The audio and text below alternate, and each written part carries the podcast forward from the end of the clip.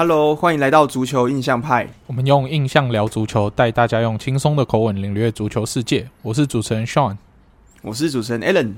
哎，Alan，我们已经连续谈了两个礼拜的跟车车有关系的足球新闻，可是很不幸的，这个故事远远还不到落幕的时候啊，嗯、在这个礼拜又突然有一个跟车车有关系的。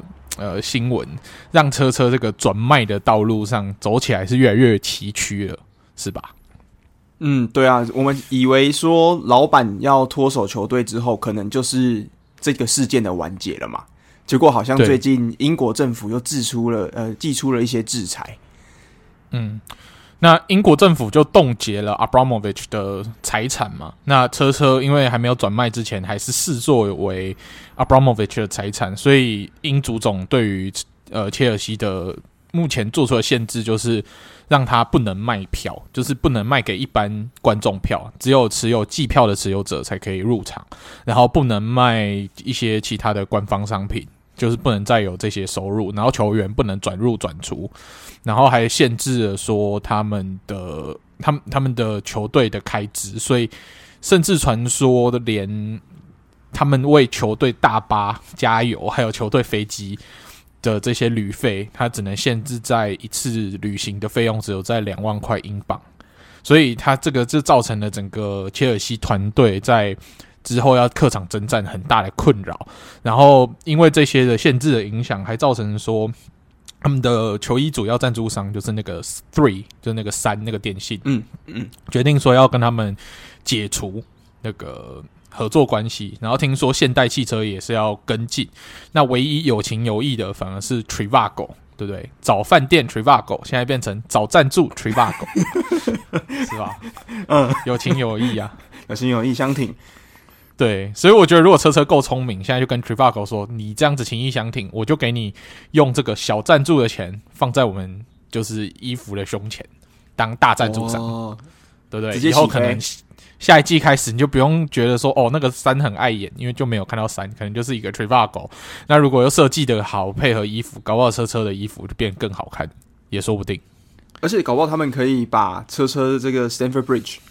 这个改造成 Airbnb 有没有？计票球迷进去里面露营这样子，那又可以赚一笔。你说、哦、没有啦，应该说改造成那个，就是可以体验睡在座位上过过夜嘛。然后就一般球迷没办法买票进场看球，可是可以体验睡在球场，就有点像夜宿海参馆那样。人家是那个 Couch Surfing 沙发冲浪，这个是球场冲浪，可以 Bench Surfing，对 Bench Surfing，对对对，体验一下那个 Van d e b i c k 平常的感觉。没错没错，你付到最贵的钱的话，你还可以坐在比如说卢卡库很常坐的那一张板凳上面睡睡一个晚上，也是不错哦。然后一、欸啊、一个一格位置可以卖什么一百块英镑之类的，也是一种不无小补啦。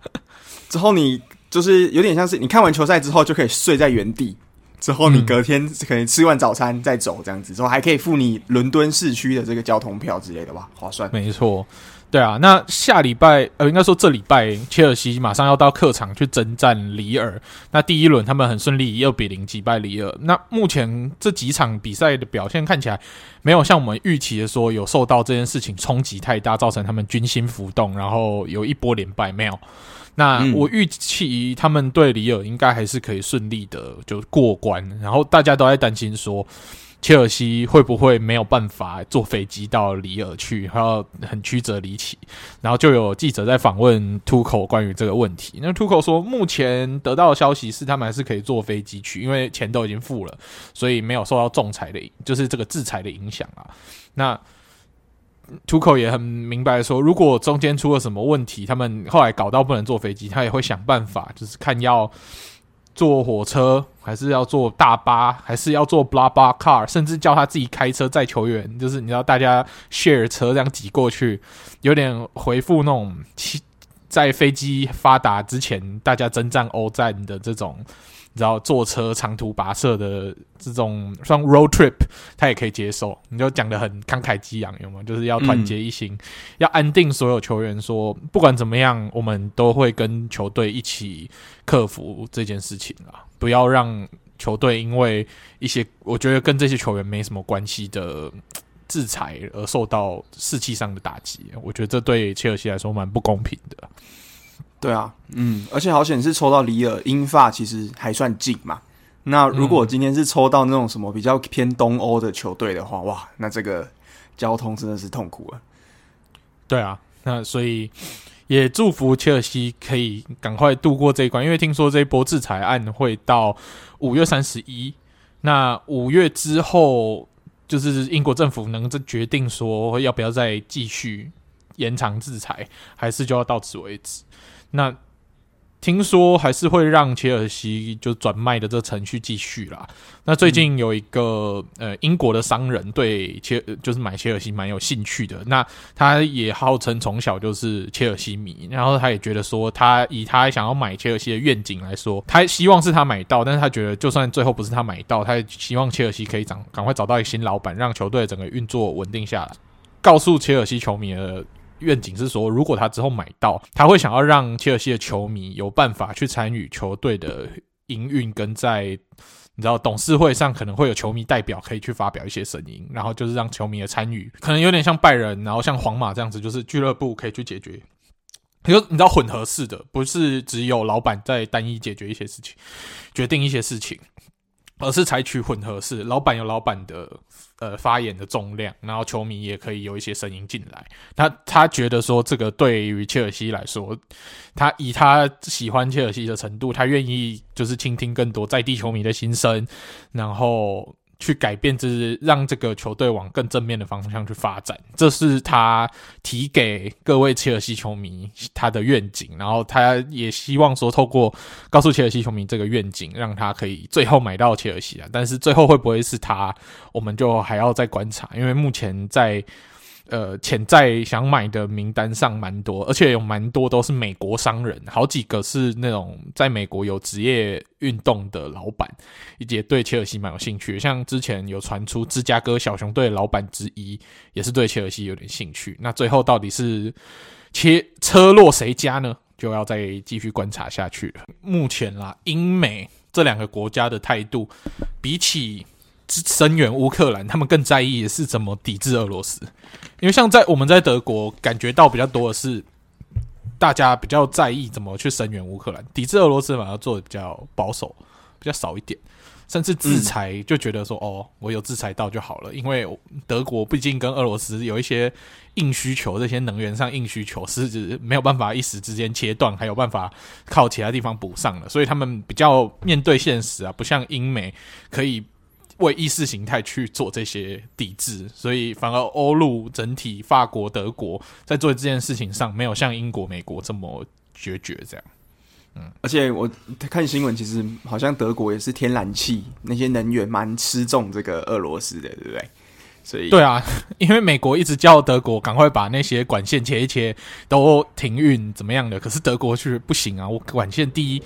盖好的已经在用的，你叫我切掉，然后我临时要去哪里买？跟美国买嘛？那美国又变最大赢家，而且他那个买你要运送什么成本又变贵。德国已经是算欧陆能源价钱最贵的地方。我们德国的，我看最近大家都在抱怨，我们像。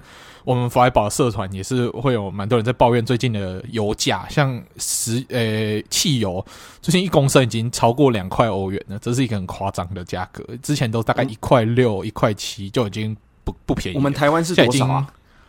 台湾大概一公升三十三十四块多吧，我不确定。现在所以就是确定是等于德国的价格是台湾的两倍，整整两倍。对对对对，之前德国大概一点六。一点七，然后现在已经二点多了，所以大家已经都很吃不消了。嗯，所以真的在制裁人家之前，我们要先看看自己的需求会不会伤到自己。要以不伤到自己的情况下，你不可以要拿刀子捅别人之前，要先捅自己十刀啊！这个一点都不合理。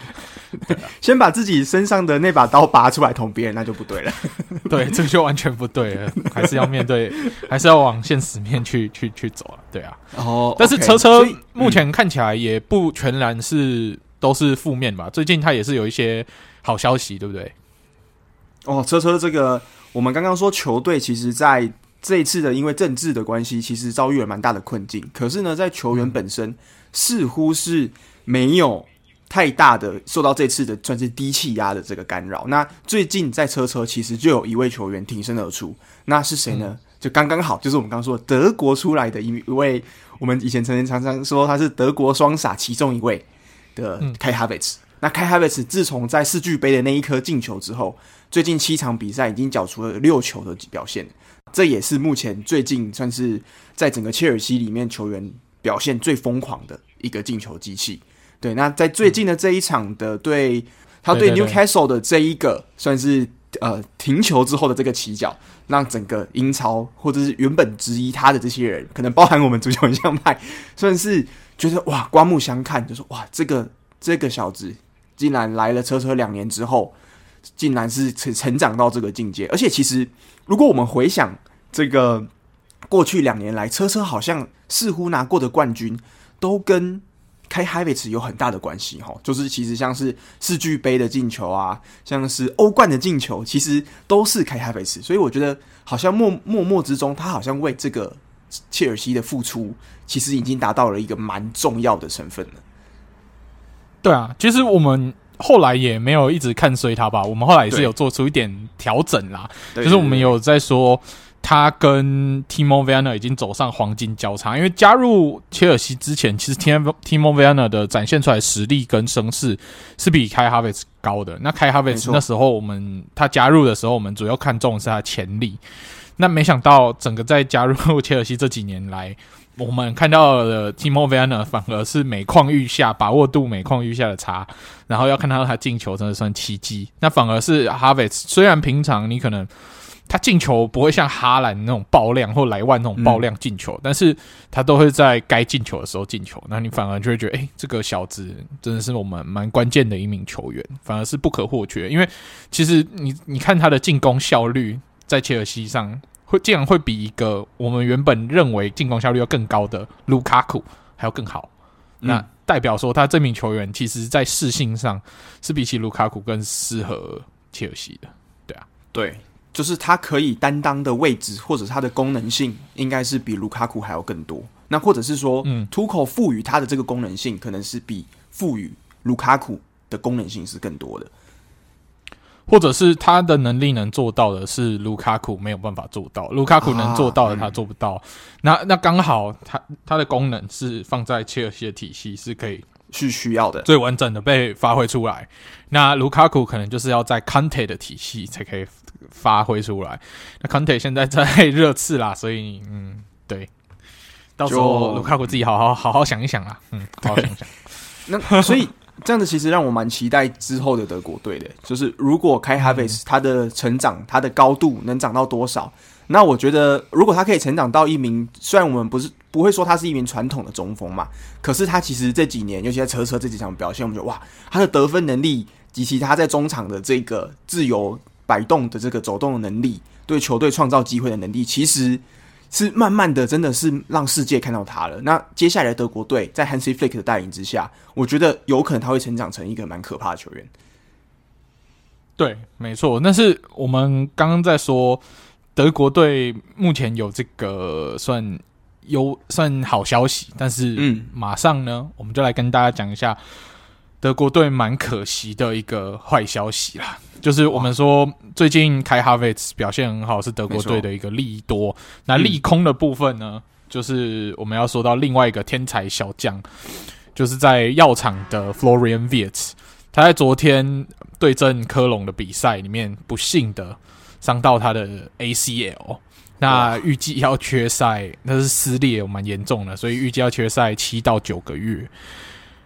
那他唯一可以对他唯一可以乐观的地方是，这种大伤他是第一次受，然后他目前十九岁，年纪还算轻，所以预计要从这种伤痛复就是复原到原本的水准，我觉得是没有问题。他本来就不是靠那种 ACL 瞬间爆发、速度超快型的球员嘛。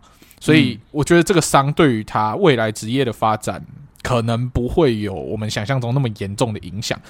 不过还是要看他缺阵七到九个月。目前对于在争在保四中的 Leverkusen 来说，真的是蛮大的一个隐忧啦，因为目前在后面追赶的弗莱堡跟红牛，甚至呃霍芬海姆都追的蛮紧的，目前都只有一分的差距。所以如果有如果因为 Viert 的缺阵，尤其是 Viert 这本季在呃药厂的体系中又扮演一个非常重要的角色嘛，所以他的缺阵可能会影响到药厂未来的表现。那如果只是这样的话，药厂有可能保四会不保。那弗莱堡跟红牛有可能就趁机窜上去，也说不定。那最严重的是德国队在世界杯，虽然今年世界杯在年底，嗯，可能就没有办法看到他为国家队披挂上阵，这个是我们最遗憾的地方。哦，真的少了一个算是中场大将。嗯，没错。嗯，不过德国队中场本来就人才济济啊，所以。少了他的那个影响不会到我们想象中那么大，但是多了他，至少我们多一个选择嘛。而且我们可以提早看到这种年轻小将在世界杯就有所表现，也是蛮让人家期待。但这个我们可能就要再等等，可能要等到美国世界杯才有办法看他上场献技了。对，嗯，没错。嗯，好，那我们说完了 Viert 的伤病之后呢，我们来说一下，诶，本周有一场。让全世界运动迷都觉得蛮振奋的一个比赛。这场运动呢，不是只有影响到足球这项运动，也影响到了美式足球这项运动。这是什么比赛？两种足球都影响到了。诶，对对对对对，那就我们要来提一下曼联对上热刺的这场比赛。那这场比赛是在老特拉福德球场。那这场比赛最耀眼的那个男人，就是我们上礼拜因为。号称因为臀部受伤而缺阵的 C 罗，对，那 C 罗在这场比赛完全证明了为什么大家都说他是最伟大的球员之一，就是跟梅西并列最伟大的球员嘛。嗯、那他在这场比赛因为屁股受伤，伤愈归队之后，马上缴出了帽子戏法，最后率领曼联三比二打败了热刺。那热刺就继续维持了他这个一场赢一场输的这种。飘忽不定的表现，一下可以赢呃曼城，然后一下又可以输伯恩利，对不对？这种超级不稳定的表现就继续延续。很 荒谬，这到底是什么样的实力？就是那个实力是一个谜啦。因为但是在按照这个定律来说，他下一场一定是会赢 Brighton 嘛，对不对？所以大家如果最近缺零用钱的话，有大胆的想法可以实施。对对对对。就是看一下热刺的比赛规律，你大概这样子去，嗯，你可以试试看。对，对，那为什么我们说 C 罗戴帽？C 罗戴帽不是很正常嘛？就是大家也看了不知道几十次了，应该看到腻了吧？他进球全是，就是又创之前世界纪录八百多颗，嗯，戴帽有什么了不起的吗？哦，这一场比赛有一个蛮不一样的点是，在场边有一名很重要的观众，就是我们在前几个月宣布退休的美式足球的。GOAT 就是 Tom Brady，哎，Tom Brady 因为退退休人生闲闲的，要带小孩当奶爸。那带小带小孩当奶爸的时候，他就带儿子来曼彻斯特看球嘛。反正现在美国跟英国疫苗政策放推，你就可以尽量出国来玩，那不用隔离，多舒服啊！那看完以后就哎下去跟所有球。呃，球员合照啊，干嘛干嘛的，然后也跟 C 罗合照，就两只山羊见面，这样洋洋得意，对不对？哇，洋洋得意，对，对对对对对。那在见完面之后，隔天，诶，Tom Brady 突然想通了一件事情，觉得，诶，C 罗到了三十七岁都还可以在足球场上奔驰，然后帽子戏法。还是很健康，那我也不差，我也很健康，身材也保持很好。为什么我前几个月会突然宣布要退休嘞？想一想，越想越不对劲，傻傻的，觉得说被骗了是不是？在家里带小孩好像有点，有点觉得不习惯。他觉得他的人，他的球球涯不应该在这里结束。毕竟我们仔细算一算，二十二个球季，他现在四十三岁，他人生一半都在 NFL 度过，所以他就越想越不对劲。之后他就发明发了一篇 IG 说。I'm back。他决定说要继续征战他 NFL 的第二十三个赛季，对，所以我们合理的怀疑啦，Tom Brady 就是看了这场比赛以后，决定要再回到 NFL 的赛场。所以各位，如果除了看足球，也有看美式足球的球迷，明年可以看到这只山羊继续在 NFL 的球场上奔驰。其实我那个时候看一月他一月。底的时候退休嘛，那时候其实还蛮难过的，就是因为我们毕竟这几年就是看这个算是奇迹的老将，这样屡屡破这个美式足球的记录，结果嗯，没想到在今年算是季后赛，算是就淘半半途就淘汰掉了。那其实那个时候我们就想说，嗯，其实呃，Tom Brady 也没有说太严重的伤病问题。那也没有说太多的，就是大家说下滑的问题。毕竟他今年在退休的最后一个赛季，他其实数据都还是堪比 MVP 等级的。那就蛮多人就说，嗯，这样子其实好像就蛮可惜的。对，那结果没想到看了这场比赛，看到 C 罗之后，我就想，竟然回来了。其实我觉得，相信是蛮多球迷都还蛮振奋的啦。对啊，而且我自己想说。如果身为一个球员，他刚刚像说二十三年嘛，这个这个长度是，嗯，想打个比方好了，姆巴佩，姆巴佩其实还没出生之前，Tom Brady 就在丢美式足球了。那他丢到现在，嗯、姆巴佩已经成为了世界上最炙手可热的球星了。那 Tom Brady 他还是那一个 MVP 等级的球员，对吧？所以这真的是很可怕的一件事情啊，对啊，没错，对啊，所以我们也是恭喜啊，就是各个运动界的 GOAT 都还在。各自的领域奋战，你看篮球还有 LeBron，然后足球梅西、C 罗也还在，然后网球那个三天网还是在继续奋斗嘛，然后目前美式足球这个也回来了，之后纳豆最近才夺冠嘛，对对对，所以各个。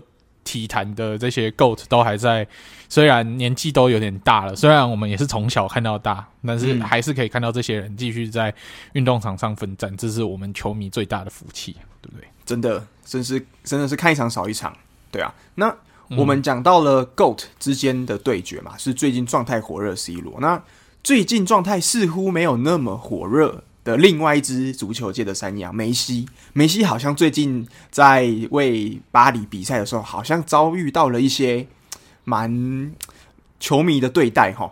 这件事情到底是什么？蛮差劲的啊，因为对，就是上。诶、欸，我们等一下会稍微讲，我们等一下主要会在比赛的过程，就是会讲一些比赛的过程。那主要会提到欧冠的部分，会细讲他就是这场比赛的经过。但是我们主要是要讲说梅西在对上波尔多的比赛，就是他在回到法甲联赛之后，那因为他在欧冠上表现不甚理想啦，所以竟然被主场球迷狂嘘。这个我觉得巴黎的球迷是不是不太聪明啊？因为我觉得你在酸这些球球迷诶、欸、球星啊，像内马尔、梅西，他是你们自己球队上的球星，你应该要好好保护他的。酸他们是我们这些其他球队球迷的事情，不干你们的事啊，对不对？就是你们应该是 是我们这些黑粉在酸的，对对对，你应该是要想办法去维护你们自己的球星，而不是跟着其他球队的球迷一起嘘他。那他要取暖的时候，他找谁取？难怪梅西最近又有传闻说，他打电话给巴塞隆那高层，问他说：“我我有没有机会下个比赛季再回去？”他一定是觉得有点心灰意冷嘛。嗯、我新人来到这里，然后还被你们球迷霸凌，不给我温暖，对不对？所以我我之前在看蛮多在讨论，为什么巴黎虽然组了一个宇宙队、宇宙八，那一直没有办法在欧冠上达到他们组这种宇宙队的目标，啊、就是夺冠。嗯。对，反而成绩一年比一年还要差，可能就是这种 champion mentality，不管是在球迷方面、球队的管理阶层，还是在教练，还是甚至在这个球员的心里，都没有办法建立出一个冠军文化。那他们做的所有事情，就是像 FIFA 的组队一样，就是哦，这个强我就买过来，完全不考虑所谓的默契，还有体系。对，嗯，对，适性，他就只是想要组大团而已。那这个东西在篮球上可能会成功，棒球篮球场上，棒球可以，因为棒球比较是个人能力。你是一到九棒排出来，全部是 MVP 等级，你投手五个全部都是赛扬奖等级，然后身体健康，保证你绝对拿世界大赛冠军。只要不要碰伤痛啦，只要不要玻璃的话，应该在棒球就是这么简单。但是在足球不一样，你每个。角色十十一个人都有自己该做的工作，然后还有他能力可以做到跟做不到的东西。那你要去怎么样去把每个球员的优点发挥到最大，缺点掩盖到最小，然后去组成一个最完美的体系。像我觉得，不管是曼城也好，皇马、利物浦都有这个很好的体系去做支撑，这就是为什么这几支球队有蛮强大的这种冠军文化。这就是还有拜仁，你为什么他虽然我们很我很讨厌他，但是不不会演，就是为什么拜仁可以一直屹立不摇，也是因为他有这个 champion mentality，还有他们对于整个舰队方向是有一个很清楚的大方向，哪一些是基石，然后我们要怎么去配合这个，然后就算换教练也好。等等呢，才不会看到他们有这些阵。他们虽然有阵痛期，可是他们就算阵痛期，还是保底国内冠军。那现在的现在的 PSG 呢，还是整整整年可能只只剩下一个发甲冠军。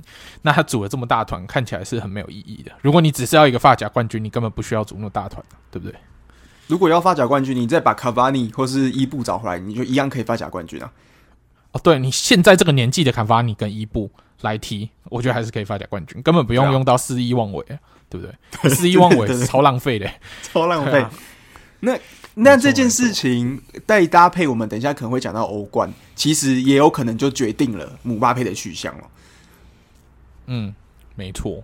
嗯，我是觉得姆巴佩，我我那天看比赛的时候，我的心得是，就算他今年拿到欧冠冠军，他还是可以去皇马，他没拿到更应该去皇马。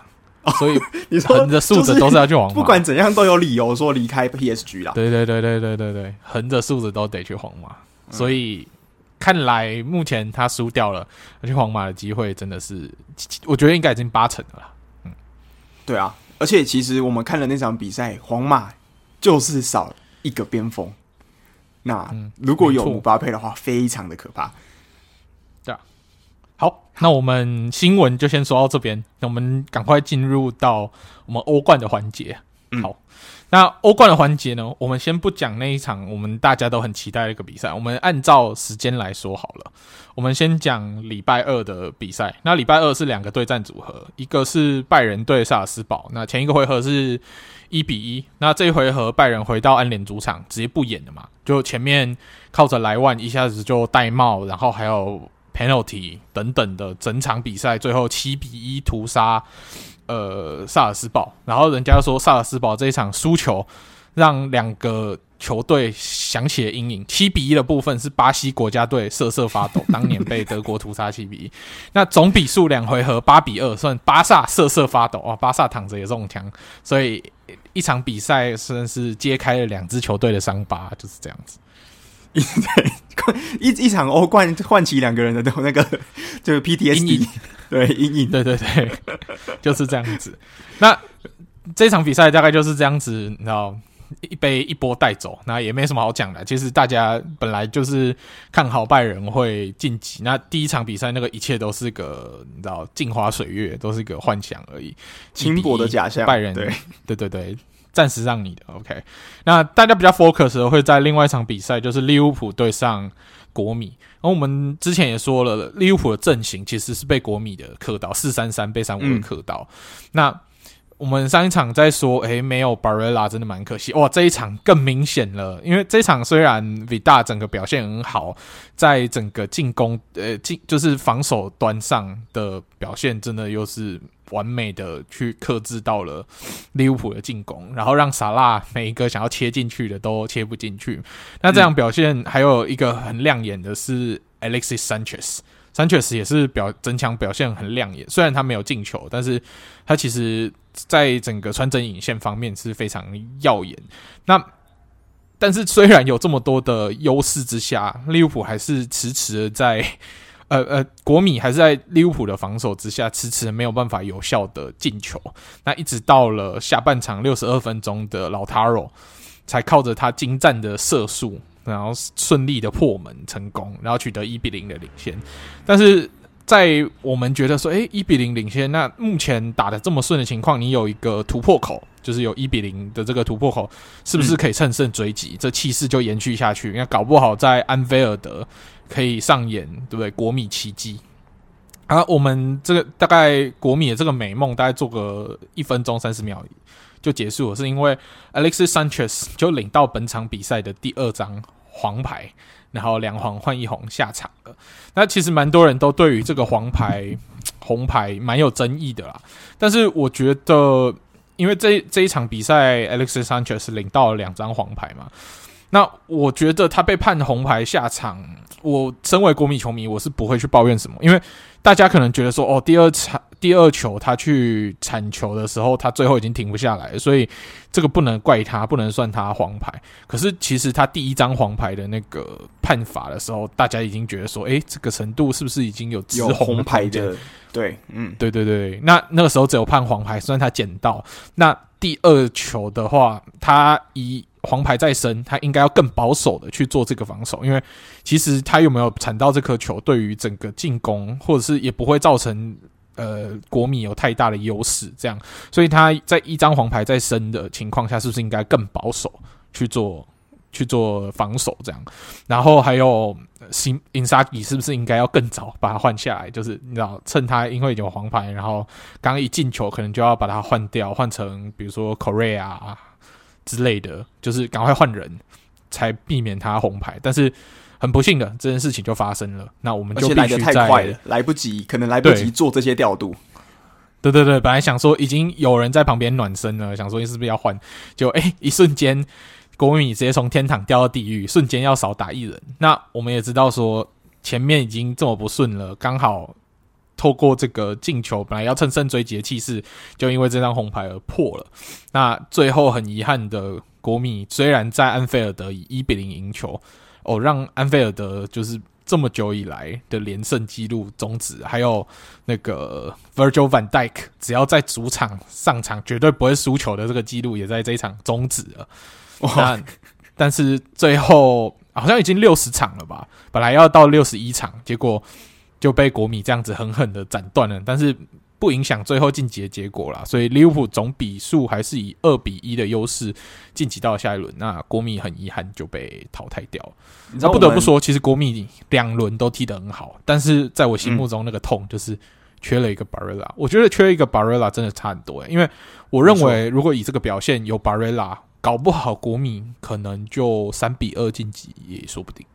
因为 Barella 在攻防两端其实都是在国米来讲是非常巨大的贡献。那他在中场的活动力什么的，我觉得可能会有比 Vidal 或是 Brozovic 这些比较偏老将来讲可能会更高。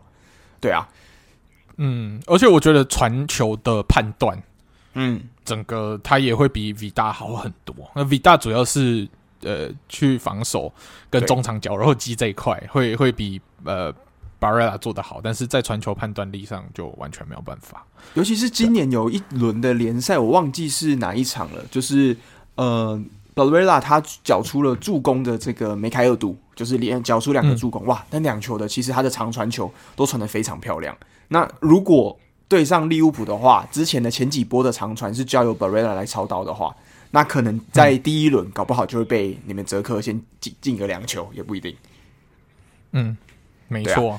我觉得这其实是蛮蛮、就是、危险的、嗯，对啊。那可是我我想到这件事蛮好笑的，就是因为你是两队球迷嘛，结果你两天支持的这两轮支持的球队都输球、欸，哎，你有发现这件事情吗？欸、你第一轮在国米主场支持国米，结果国米输了；第二第二轮在这个利鸟主场支持利鸟，结果利物浦输了。哎、欸，这个有点尴尬，有点尴尬、啊。不过没关系啊，利物浦。晋级的我觉得也好啊，因为目前看起来，呃，目前欧冠场上剩下的这些大魔王，我觉得最危险的是拜仁。嗯、那我觉得利物浦比起国米，可能更有跟拜仁一战的本钱，所以我觉得利物浦晋级我是蛮可以接受的。嗯、哦，对对啊，那我们在说这个这一场比赛呢，虽然国米是一比零获胜嘛，那其实我自己觉得。利物浦在他们家自己的主场，其实也不知道怎么搞的。明常常大家都说 Anfield 是全英超最硬的主场，可是最近这几年，甚至这一年来，我真的觉得利物浦在主场的这个运气真的是不是很好。尤其他们对国米这场比赛，萨拉光是一个人在非常大的空档，竟然就中注了两次，那全队更是加起来中注了三次。所以，我们如果要说上一轮在这个米兰的时候，在呃，利物浦可能是运气比较好的那一方，因为他一开始其实是被国米压着打，但是回到了 Anfield 来之后，我发现，诶，利物浦的运气似乎好像又被还回来了，就是连续三次的中柱，那也损失掉了在主场赢球的这次机会。嗯，没错啊，就蛮可惜的啦，没有没有连续两场都赢，但没关系啊，最后有晋级就好了。只是很可惜是他们今年欧冠不败的这个记录就在这里也终止，所以应该一场输球中断了好多记录，有点可惜。对对对对对，好。那我们礼拜二的对战组合说完了，我们要来进入礼拜三的。那礼拜三我们就稍微讲一下那个大家都不太 care 的对战组合，就是曼城对 里斯本近期。因为曼城在第一轮早早就取得五比零领先嘛，然后第二轮其实他们就不用踢得这么的积极啊，所以我们以为他们会派什么替补阵容上来，结果看了一下这个阵容。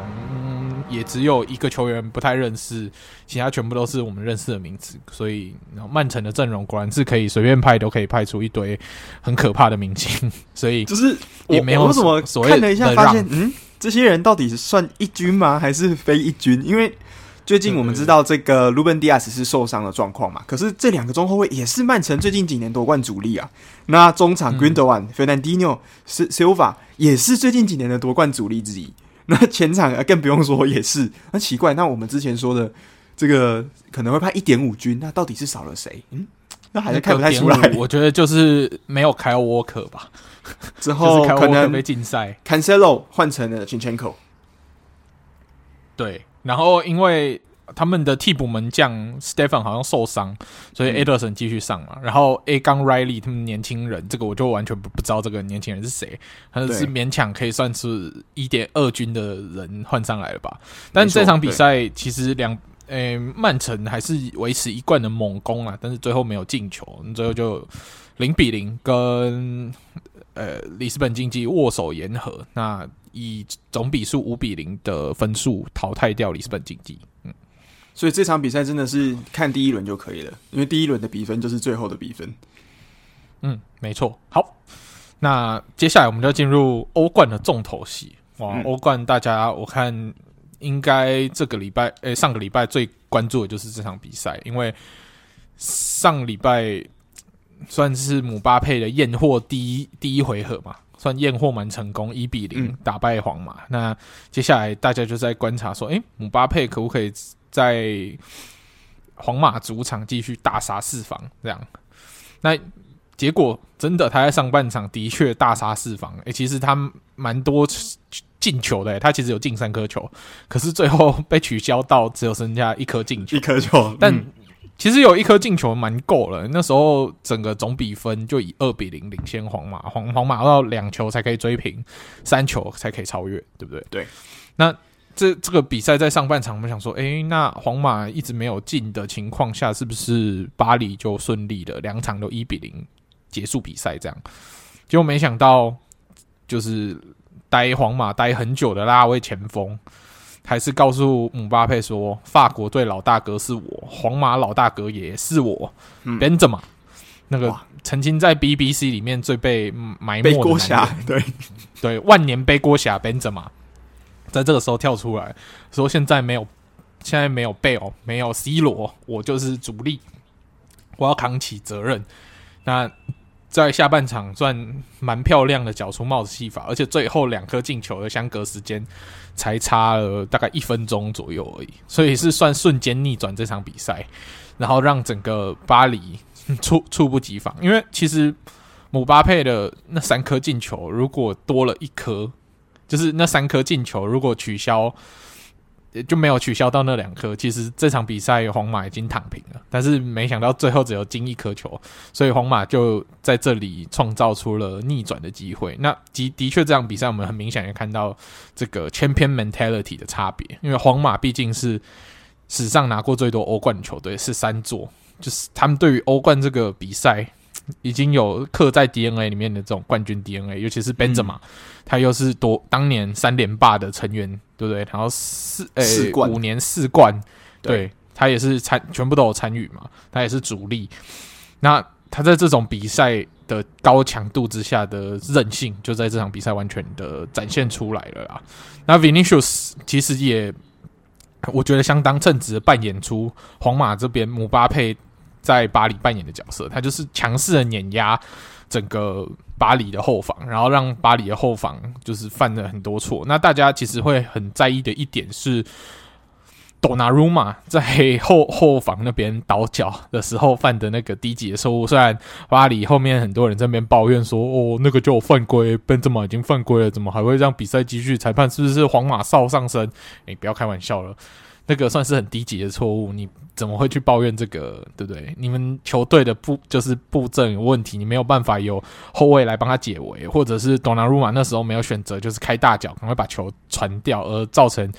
本泽马去压迫他的时候，有这种失误的状况，那个我觉得有蛮多其他的细节可以去检讨多纳鲁马，所以我觉得这种事情先不要急着怪皇马，你们先检讨自己，看看自己能在哪里更进步，对，对啊，啊，一切真的是从那一球之后就乱了套嘛，对不对？对啊，因为其实那时候看的时候，我是觉得多纳鲁马他其实是想要带球，他想要用他自己的脚法可能晃过本泽马。嗯结果本泽马已经贴到他的身后了，没有办法，情急之下才能往这个底线方向传给另外一侧的队友。那这个时候就被拦截到了。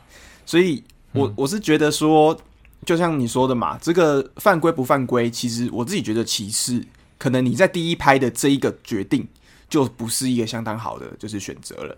那就会导导致之后的算是这个后防整个大崩盘。对啊，那接下来几球像是呃，Marquinhos 这个巴黎的队长。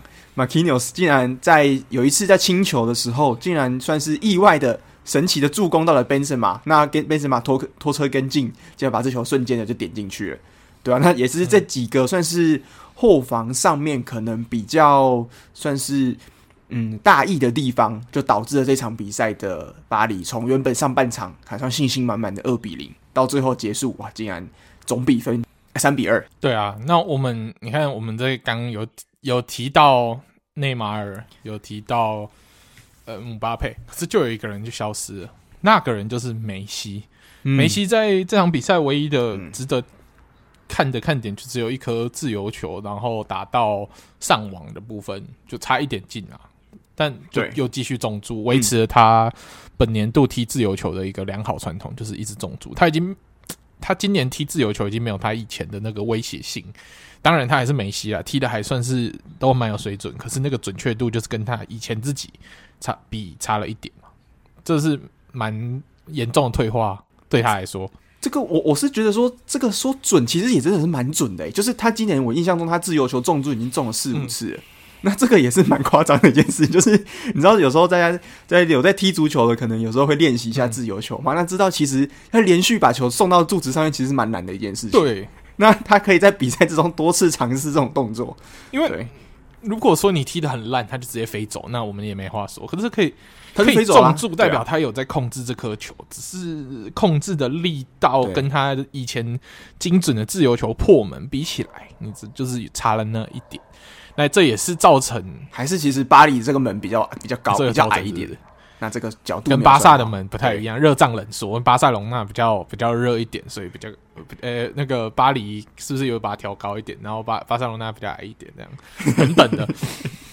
对啊，那这也是造成为什么梅西在开头的时候会，就是我们提到说他被虚的这件事情的主要，就是他在这场比赛完全没有什么表现，因为我们都在那边说，诶、上个礼拜 C 罗帽子戏法，莱万帽子戏法。本泽马帽子戏法，哎、阿、梅西的梅梅西梅西就六六点六分的场场上分数这样，嗯，没没什么好说的。那那这个就是，其实我那场比赛看完之后才发现，哎、欸，梅西在哪里？我好像忘记梅西，因为其实那一好几波的这个进攻，尤其像是姆巴佩第一球，基本上就是内马尔跟姆巴佩的这个非常神奇的快攻达成的，嗯、对，非常强的强强势的配合。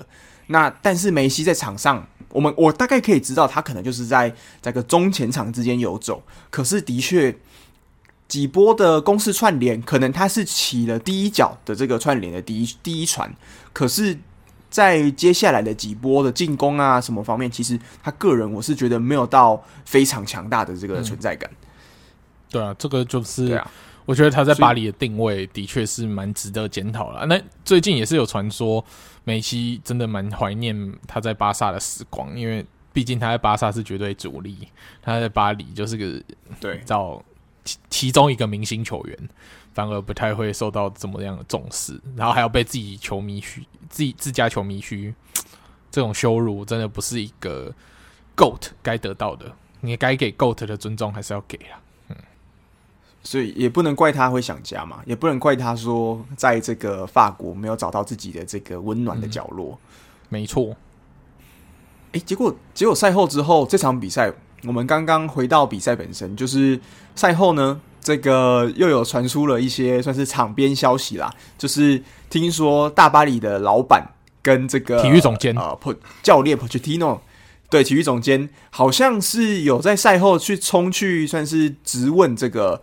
皇马那一方的算是比赛方，还有球员那边说：“诶、你们这个犯规的动作似乎没有算是误判这样子，那可能还传出一些人身攻击，还有一些威胁的语气这样子，那似乎就可能听说这个巴黎这边可能就要遭受一些呃罚钱啊，或是一些后续的处罚。对，而且听说他们背后的卡达老板对这件事情蛮震怒的，可能在季后。”高层会有一波人事的大震动，说不定，因为千辛万苦花了这么多钱，因为虽然没有转会费，今年都一堆免转战队，对不对？但是我们没有看到是台面下他的薪水的钱付的也是蛮多的。那整个球队他们希望看到的成果，应该是大巴黎今年拿欧冠，顺利的帮卡达办，对不对？世界杯来暖场，结果，嗯。梦做到一半就醒了，冷掉了。今年可以帮卡达，才三月就世界杯暖场的只剩什么？只剩下发发发甲冠军。嗯哼，发甲冠军就不需要这些人啊，花这么多钱，浪费钱啊。对啊，那这件事情，如果我们说到球队的表现嘛，那其中一个当然要不得不讨论的就是教练 Pochettino。那你怎么看 Pochettino 这个这半季以来带这个宇宙队的表现？你如果是你的话。零到一百，你会给他几分？五十九分，我觉得不及格，不及格。对，我觉得不及格，欸，也是因为，因为我们那时候在讨论说巴黎这这季的及格，那时候我们在在赛前讨论，我们那时候很开心嘛，就对这件事情很 hype。那我们就说巴黎欧冠如果没有闯到决赛，就是不及格。嗯、那不止就是个决赛了，他们连八强都没有闯进去。十六郎，欧冠十六郎，今年是巴黎小丑巴黎，对。对啊，那我们其实对于巴黎 本季，我觉得巴黎本季对我来说及格的标准是什么？至少国内的联赛、杯赛全拿吧。结果他们杯赛也没了，然后对，只剩下发夹还有机会，然后现在欧冠也没了，所以你今今年就只剩下一个冠军，然后组了这么大团，说不过去吧？就是就像我们前面讲的嘛，如果要拿发甲冠军，不需要这么大团。那前面里尔都已经证明给我们看了，就是你只要有一群。非常有潜力的年轻人都有机会冲击到这一关，啊，所以我现在倒是没看到什么呃曼联跟 Pochettino 的绯闻呢。目前曼联传的绯闻都是 Ten Hag Eric Ten Hag 反和 Pochettino 已经消失了，太香了。对啊，你有机会拿 Ten Hag 的时候，你就不会那么觉得说 Pochettino 对我来说那么必要了。欧冠的部分。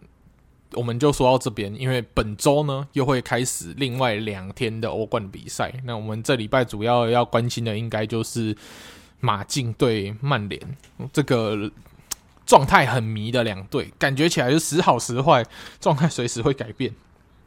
那到第一回合也是一比一平手，那到底第二回合鹿死谁手？这就是我们最关注的点。那另外一场我们会关心的，应该。应该是尤文 对 Villarreal，尤文伤兵满营，但是状况也不差。那 Villarreal 的话，有没有机会下课上，就是以 underdog 的形式淘汰掉尤文？这也是我们值得我们观察的第二轮。嗯，对，没错，尤其是最近的这个马竞 João Felix，我们前几天才在说，哇，是不是是水货吗？水货认证吗？没有，最近这几轮的联赛，其实看他这样进球如麻，而且真货，常常是在比赛的一开头前几分钟。常常就三分钟、几分钟就开始进球，对吧、啊？所以我们就说，哎、欸，乔菲利斯好像似乎有点真货啊。对，嗯、那最近的马竞的状况又回稳了。那虽然最近可能又陆陆续续传出联赛之中球员有受伤的消息，那另外一边呢，曼联也是靠着 C 罗这个帽子戏法的强势回归，让我们知道说，哦，这个世界上最强的这个男那位男人又回来了。所以又让这一个原本上一轮一比一，这个第一轮算是。嗯，算是平手的状态底下，那这场比赛又回到原点。我觉得这对这场比赛我的期待值就很大了，因为到底是重新崛起的这个葡萄牙新星，还是葡萄牙史上最强的巨星，谁有办法操控这场比赛的走向，我自己是蛮期待的。对，确实，嗯，好，那我们说完了欧冠，我们稍微来提一下本周我有看的一场，算算是联赛好了。我其实本周主要观战重点是放在德甲，因为本周的德甲。我期待有两个点，一个是弗莱堡到底可不可以顺利的爬回欧冠，跟嗯哈兰到底听说这个礼拜回来，那不知道这个礼拜回来状态如何？这是我观察德甲两大看点啊。那这一场对狼堡的比赛，弗莱堡其实在主场哇表现的其实可圈可点，Vincenzo Grifo 在上半场就进两球，取得二比零领先。那这场比赛其实。呃，我没有看到 Hansi Flick 有在场边关注，所以代表他有来要看国家队，关注一些国家队的球员哦。对对对，嗯、可能像 Günther 啊、Schlotterbeck 啊，然后看狼堡，可能本来想看 Ameka 啊，或者是呃，应该是 America 是最主要的关注点，或是巴库，对对，或者是巴库，对。那这样比赛在下半场的时候，没想到我们被狼堡一波逆袭，被追平二比二。好，我们想说，诶、那这样子。如果平手的情况，我们对霍村，因为豪芬海在另外一边是对拜仁。那这场比赛其实我难得觉得说，哎，不管是拜仁输或者是拜仁赢，对我来说都算是可以接受的结果。结果他竟然卡在一个介于赢跟输之间的和局啊，这个也算可以接受了。反正两队都没有赢，所以霍村呢就靠着这个和局没有办法，就是被弗莱堡稍微挤下去。那弗莱堡最后是靠着。我们的苏伟 就是 Nito Schlotterberg 在八 八十几分钟最后的已经已经回不去了，对不对？撞苏伟，像林苏伟，对对对，苏伟。然后他最后是一个算远射，然后最后算绝杀了狼堡。那狼堡最后几分钟的反扑也是失败了，所以我们最后在主场就以三比二打败了狼堡，然后狼堡就可能只能继续着沉沦。那我们弗莱堡呢就逆风高飞，在红牛打败福尔特之前呢，我们是有爬回欧战席次，但不幸的红牛遇到福尔特这个软柿子，就是要垫一波，最后六比一打败福尔特嘛，所以红牛又爬回了。呃，联赛前四的位置，那弗莱堡目前占据第五名，所以目前是在欧霸场次。不过我们前面的，我们离前面的勒沃库森只有一分的积分差，所以勒沃库森如果有受到 Florian Wirtz 受伤的影响，然后状态不稳的话，红牛跟弗莱堡有机会双双都进欧冠，这个算我们的利多。嗯嗯，所以你看到、啊、你们在这个弗莱堡跟红牛。你们不仅在德国杯可能都要像上演这个争冠的戏码，连这个抢势，嗯、你们好像这两支球队也要抢抢，就是抢这个欧冠席次。会不会你们接下来我们德国之后，这个新的德比要重新像是新的世仇，会不会在这个赛季正式诞生？有没有？这是黑森林牛奶，牛奶跟红牛之间的牛牛的对决，牛牛德比。牛牛德比，这是蛮刺激的，尤其是下礼拜的联赛蛮精彩的哦。因为下礼拜换到我们吃软柿子福尔特，那反而是红牛要去挑战法兰克福，这个稍微硬一点啊。那红牛挑战完法兰克福之后，要对多特，哇，这个赛程是比较坚强呃艰难一点啦。那反而佛莱堡的话，如果红牛这几波假设有不稳，弗莱堡是有机会趁机往上冲一波的。那弗莱堡下一赛季进欧冠的机会，可能就会因此而大增，这蛮期待的，蛮期待的。哎、欸，我想了一件事，看到这个你们这个弗莱堡的赛程，哎、欸，四月二号、嗯，你们竟然有对拜仁在主场，你有没有兴趣要来看一下？算是你最爱跟最恨的球队的一个对对决呢？是，我会努力的去抢票。那如果有抢到，会再跟各位听众讲。对，我想说可以，我们同时达成一个赛季之内，足球印象派在自家主场都各看过一次拜仁的这个 算是成就了。然后希望弗莱堡这次可以完成你们上次福尔特没有打败拜仁这个未未尽的梦想，然后在主场可以打败拜仁，这样。希望。没错，嗯，对。那我们另外一边说到说，诶，拜仁有没有赢？对我来说都可以嘛。那最后是一个和局，那和局代表掉两分。那掉两分对我们多特来说要追，就至少还留给我们一点希望。因为我们目前是少赛，之前是少赛两轮的情况下，落后到十、嗯、十分的差差距。那拜仁只有拿到一一分的话，我们就是如果那两场比赛就是轮次补完的话，我们最多是可以追到剩四分。那昨天很幸运的，最后一比零打败了 Bielefeld 之后，我们把算。积分继续咬紧，然后接下来补赛还要对上 Mainz。那哈兰也在昨天没有先发，但是替补回归了。然后虽然没有进球了，不过看到他健康回来，可以开始踢球，我也是觉得蛮激动的。毕竟他前面受伤了蛮长一段时间，然后之前又传出说复健可能行程有 delay，但是最后看到他健康的回来，就稍稍的弥补我们整个多特阵容。整个伤兵满营的情况，那周中还要再补赛，上礼拜没有比的美因兹，那希望说哈兰在对美因兹比赛可以顺利的完成进球，然后赶快追上 Schick，因为 Schick 最近在受伤的期间，我们要你要追那个进球射手榜第二名，就是要趁现在，所以我希望下一场比赛哈兰可以进球，然后顺利赢球，最后把积分追到只有四分差，这样子得奖。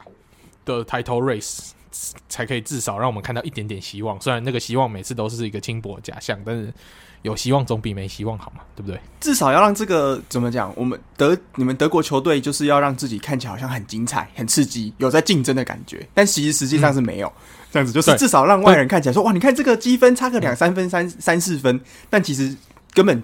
从头到尾基本上是没有什么竞争感啦，就是那个两三分、三四分，基本上我们知道是追不追不回来啦。但是至少看起来两三分、三四分，比起十三、十四分，对不对？至少还是稍微好看很多。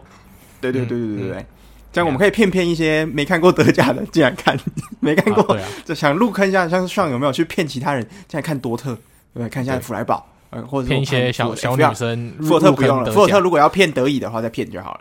对，骗一些妹妹入坑德甲，说：“哎、欸，我们那个多特有帅哥，可以可以来看。”哦，警察，我已经听到警笛了，在在响起。我是跟他说多特有帅哥，我没有说我是帅哥。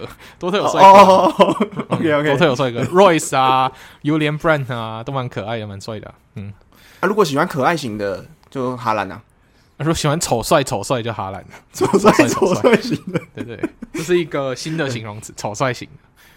如果喜欢的算是那种小鲜肉、腼腆哇，那我觉得你们可以挑这个美国的你们小将，这个 Gio Reyna 名字了，Gio Reyna 对 Gio Reyna 忘记了。那如果喜欢皮肤黝黑的帅哥，我觉得其实 Jude Bellingham 还蛮帅的。他是帅黑人，我觉得很帅啊，真的小贝很帅的黑人，小贝很帅，对对对，非常帅的黑人。所以如果喜欢皮肤黝黑的帅哥，喜欢中东啊，詹哥绝对是你的首选哦。Emre Can 绝对是首选啊，喜欢头发蓬蓬的，就是 Axel Witsel。你看我们多特真的是各种类型的都有了，很多元，各位对不对？欢迎欢迎多来看啊！如果喜欢那种爸爸型的叔叔的，那个 Hummels 是你的首选，这样。哦，胡莫斯，我跟你讲，真的是羡煞多少德国或是台湾少女，真的。胡莫斯。对，一四年的时候，多少人因为胡莫斯上车，然后中间他转去拜仁的时候，一堆人就跟着转去拜仁，然后就忘记转回来了，可恶！所以你现在在记恨这件事情，他把你们不止把这个胜利，这个德国的冠军带到了拜仁去，连这个女粉丝都带过去了。结果他转队回多特之后，没有顺便把那些女粉丝转回来，因为老了卡在拜仁，老了，可恶，可恶。对，所以我们德甲其实往下看还是蛮有看头的，可以继续的的关注。OK，没错，没错。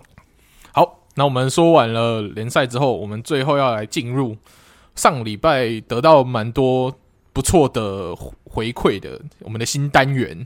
足球 Seminar，那我们上礼拜讲了算开头的第一章跟导读的部分，我们今天要进入第二章。那第二章要讨论的内容是什么呢？Alan，好，那我们第上上一章的前庭提要就是我们讨论了整个英格兰算是在足球战术史上，那他们球风演进的历史。在第一章呢，我们讨论了关于球员本身的介绍，就是。关于这个回传球规则，以及曼联的传奇门将呃，Peter Schmeichel，关于对于这一个风格改变，以及对之后英超的二十几年来的这个风格的影响。那今天呢，在第二章，我们也是要介绍一名非常算是在英超历史上非常重要的一位人物。那他同样也是来自曼联的。像、嗯、我就来考考你了，你如果以我们这个年代来讲，你会想到的曼联的巨星，你第一个会想到的大概是谁？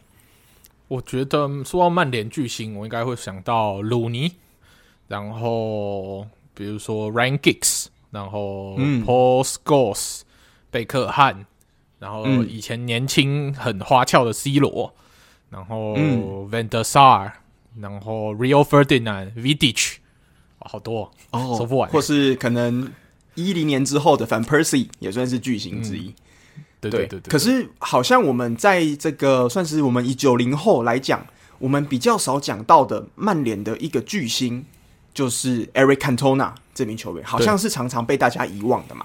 那对，他是老特拉福德的国王，没错。那我们就想说，嗯、尤其是像我们这些比较年轻的球员、比较菜的球员，在听到说，诶，以前这一名法国前锋 Eric Cantona，坎通纳，他既然他的绰号是曼联老特拉福德的国王。可是，那强如鲁鲁尼、C 罗这些拿过世界足球先生的、破曼联队史纪录的，或是当时也是圈了世界一半以上足球迷粉的贝克汉，竟然都不是国王这个称号，那为什么 Eric Cantona 有这个资格被红魔的球迷称之为国王呢？你你有没有发现一件事情，就是称为国王的人，那个个性都怪怪的。另外一个国王是什么？诺坎普的国王是小罗。嗯他个性也是蛮特殊的一个人。那老特拉福德国王，哎、欸，也是一个蛮有故事性的人。等一下就听我们娓娓道来吧。对，那至于海布里的国王呢，有有怪的地方吗？海布里的国王就是当教练的时候不太行，所以这个是之后算是加不是加哎呃算是退位之后比较不行。后话了，后话了，后话，后话，后话。好，嗯、那就是所以总归一句，那为什么坎通纳这名球员？其实他在曼联的生涯短短的五年不到，就足以被之后的曼联球迷称之为曼联的国王。他到底是什么样的一个球员呢？在这一章，在这本书的第二章，其实作者 Michael Cox 其实就向我们娓娓道来这一名球员的传奇故事，以及他对之后的曼联英超二十几年来的重要的改变有哪些。对，那第一个我们可以讲 Cantona，那不如我们来讲这个人好了。你像你第一次看听到认识坎托纳这个人，大部分可能是来自于曼联的纪录片或是一些呃人写关于曼联前在英超前期的文章。那坎托纳这个人对你来讲，他的个性是什么？你你对他会怎么描述这个人呢？欸，其实我对他这个人第一次有印象，就是比较有深刻的印象，知道他这个活生生的，因为毕竟我没有看过他现场比赛嘛，他那那个年代离我太久远。嗯。我知道这个人是他在某一次颁奖典礼上讲。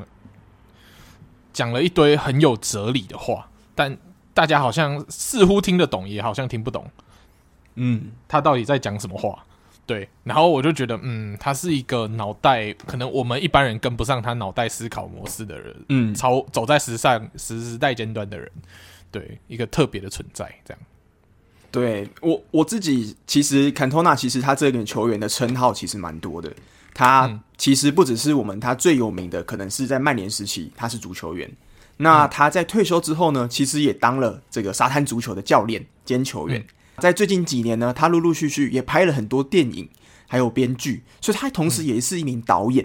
所以这个球员，他 Cantona 这名球员很特别的是，他在不同时期，大家对他的想法，对他的这个称谓其实是不同的。嗯在最近刚刚上说的那一次，在一九年，印象中是 FIFA 的。颁奖的时候，他讲了那一段引用了莎士比亚著作里面的那一段文章，其实大家有听没有懂？那那时候台下的这个 C 罗跟梅西两个人听了，整个一脸懵逼。哎、欸，发生什么事了？哎、嗯，听不懂？他英外文不好吗？还是真的大家都听不懂了？结果真的是大家都听不懂，就没有关系，因为其实连英国人都听不懂。对，那这个，所以我们要说，他其实又有点像哲学家的个性。这个人就是我，我觉得他蛮蛮。蛮矛盾的一个个性，就是我们在接下来的比赛会，呃，接下来会报道他一些可能关于比赛上的一些插曲什么的。我们可以知道，他其实是个性很火爆的一个人，那又是一个非常，就是非常有这个啊、呃、王者霸气的一个人。所以我自己给他的的感觉，我觉得他是一个火爆的哲学家，这个蛮就我我会对他的描述是这样，蛮冲突的一个个性，因为大家觉得哲哲学家比较冷静，但是他又很火爆，但是他又讲出有哲理的话，一个蛮冲突的一个男人呢、啊。嗯，对。那我如果讲到刚刚我们讲的是他个性跟他接下来的事业，关于他的外表呢，其实我自己对他也算是蛮有印象点的，就是他应该是我在英超看这几年来，或是英超这个历史上我看过球员唯一一个会把领子立起来的球员。嗯，其实我我我发现领子立起来这个风格啊，可能我们现在比较常看到是一些中年的叔叔，然后看起来比较潮的叔叔，嗯、会会有这样的穿法。那我严重怀疑是不是那个时代大家有这个流行，然后现在延延续下来到现在。哦嗯，你说当年看了坎通纳的比赛之后，发现哇，帅的不得了，这样子。对啊，有可能。因为因为我那时候，嗯、呃，我印象中我在高中的时候，我们补习班有一个英文老师，嗯，那他其实他就是他很喜欢上课的时候就系起这个领口。那我们那时候上课，其实大家看着说，咦，看起来有点蠢，有点好笑，但是看起来。这个人怎么这么有莫名的爆棚的信心的感觉？所以感觉好像你知道，这个竖起的领口在某种程度上是可以加人的信心的。那这个王者的霸气就可以展现出来。对啊，对。那也要说到 Cantona 有一个很著名他的庆祝动作，因为大家都想到庆祝动作，应该会想到姆巴佩的插插双手比赞这样子，插压插一下，双手插一下。嗯然后还有梅西的脱衣服举起来，跟 C 罗的 C 嘛，对不对？这个是大家比较有印象。那 Cantona 自己的经典的庆祝是什么？他就是进球之后站在场中央，然后把他的领口竖起来之后环绕四周，有种王者降临，就是你看国王傲视群雄的感觉，子民们的那种霸气感，那个算是人家号称说他是二十世纪最佳的进球庆祝之一。对，我真的觉得那个庆祝是我史上看过最帅的庆祝，哎。真的帅，霸气的一个庆祝嘛？对啊，因为他其实不像其他人，可能是就是非常兴奋的，可能滑铲或是一个呃前空翻到了角球区，他就是站在他进球那个地方，不一动也不动。那所有围绕的四周，那所有的队友冲上来抱他，他表情没有变，他就像是一个王者一样，觉得说这就是我在做的事情，这就是我的天职。我觉得哇，太帅了，就是嗯，子民们仰望国王吧，这样的感觉。对对对，哇，嗯，起鸡皮疙瘩，因为那球真的是太帅。对啊，对啊，对啊。可是你要我们来说一下，他在登陆到曼联，在成为他这个国王之前，其实他在英超的生涯没有那么顺利的开始，对不对？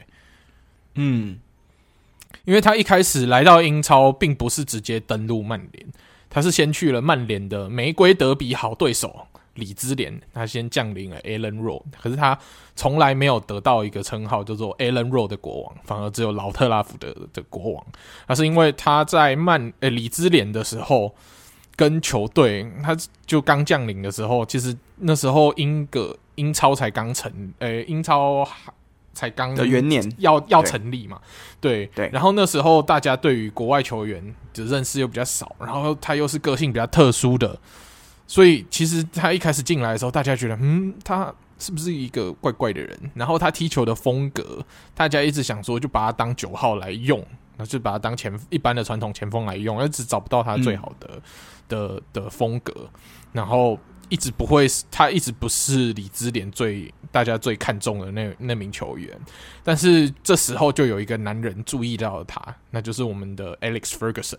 Alex Ferguson 其实，在踢玫瑰德比的时候，他在结束的时候就有请他们的防守球员，比如说 Steve Bruce，就后来有带过 Newcastle 的这个 Steve Bruce，他也是硬汉，然后叫他来，就是诶、问他说，诶、你刚踢完比赛，你对谁比较有印象？然后说，嗯，整场比赛他其实觉得 Cantona 是一个很难防守的，然后他从此以后就对他十分的，就是 Ferguson 就对 Cantona 更有兴趣了。那反正 Cantona 对于理智来说，反而是可有可无嘛。那在曼联这边，他其实也有考虑要拿球员做交易，就是他本来想要拿他们的边后卫 Ear Earwin 要来跟呃里兹交易 Cantona。那其实里兹也觉得，哦，OK 啊，那我们就来换换看吧。那所以 Cantona 就后来就从里兹。转投曼联，才开始他这个成为老特拉福德国王的生涯嘛，对不对？嗯，没错。那我们说他在里兹，其实他其实他的算是在英超生涯的起步。那虽然他在这个我们说他在队上的这个重要性可能没有像其他球员来得好，不过他也算是蛮幸运的，跟随了里兹联得到了英甲时期的最后一个冠军，也就是英超元年之前的上一个冠军就是里兹联。那在隔年呢，他也就是顺利在季中的时候加盟了曼联。那其实，在加盟曼联的时候，曼联其实已经是一支在当年一九九二年来说是一支。算是非常不得志的传统强权。那我们可以想象成当年的曼联，就有一点点像是我们最近的利物浦这样子，就是曾经是非常强势的球队，那也是拿过欧冠的球队。可是呢，在过去当年英超元年一九九二年之前的二十六年之间，多次问鼎了这个英国顶级联赛的冠军，但是最后都功亏一篑。那也在这一个赛季，在一九九二年来的时候。当年的曼联其实还在开季，处于一个挣扎的情况。那当年的 Cantona 在十一月左右，就是在呃年底之前加入什么曼联的时候，当年的曼联呢战绩竟然是算是蛮尴尬的，排在了联盟的第八名。那第八名其实大家很难想象，嗯、这个哎强如曼联，尤其是当年老佛爷带的这个曼联，怎么会到第八呢？没错，其实这就是在英超的元年一开始，曼联。在适应整个英超，以及他还没有真正完全脱胎换骨成为红魔之前的这个曼联，那对这个坎托纳来了曼联之后，就带来了一个非常巨大的改变。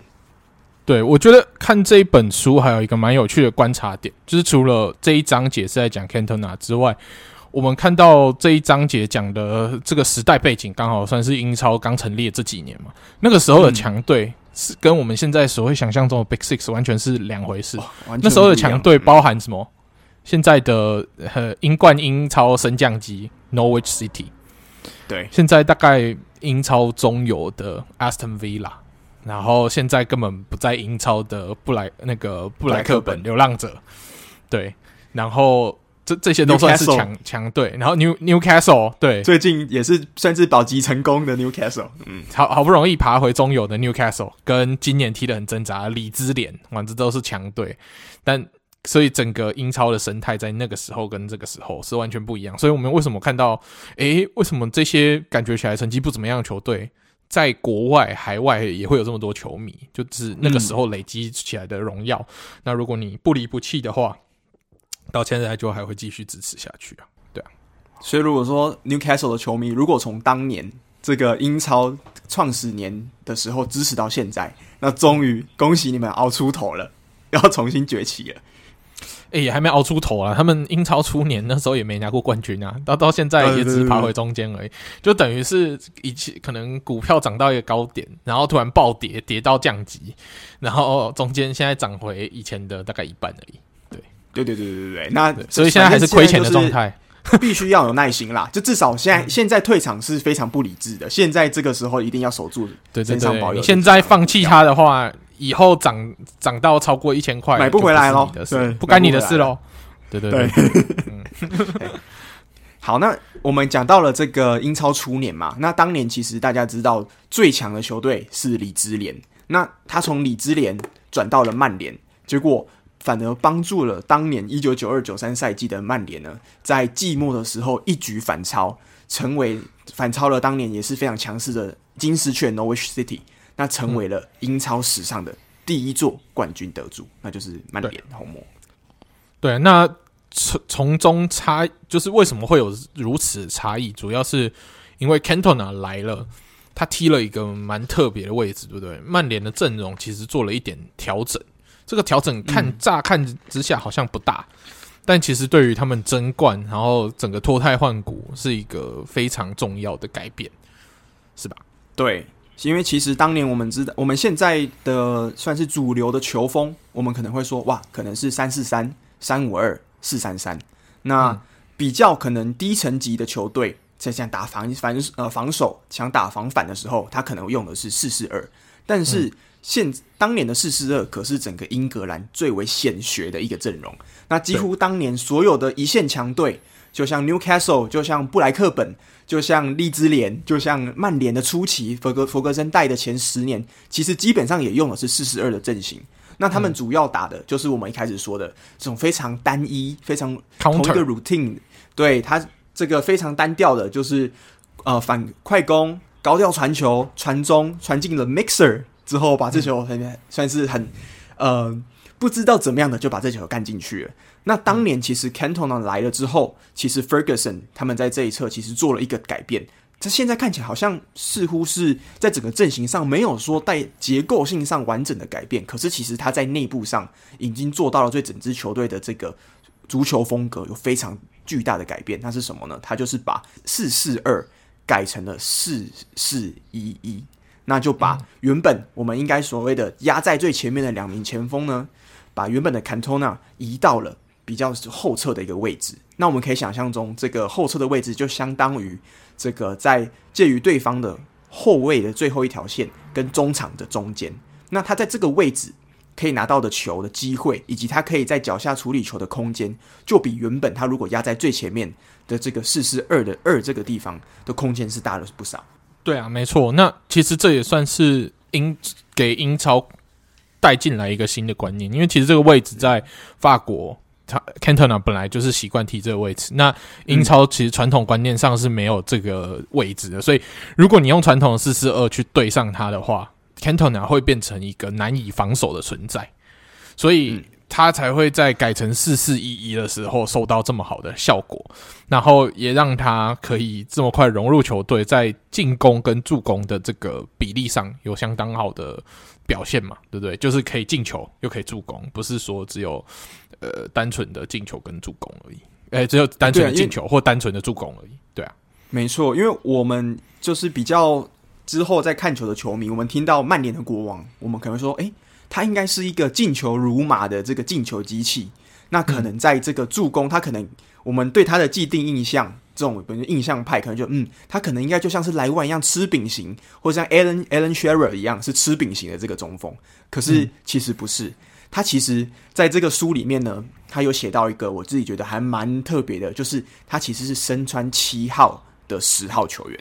那他在这个球队，我们知道十号球员基本上就是在当年九零年代、零零年代初期，整个足球最重要的一个角色。那为什么大家会说足球球衣最重要的球号是十号？其实就是来自于他在进攻端上面的非常全面性的这一个能力的展现。那他当年呢？对对对其实，在转投曼联之后的第一个赛季，九二九三的赛季，哇，这个数据真是不得了了。他才打了二十二场的比赛，就缴出了九球十一助攻。那这个十一助攻呢，其实也在当年英超维持了好一段时间的场均助攻比，也就是当年两场就一个助攻的记录，直到最近几年才被丁丁他们突破了。嗯。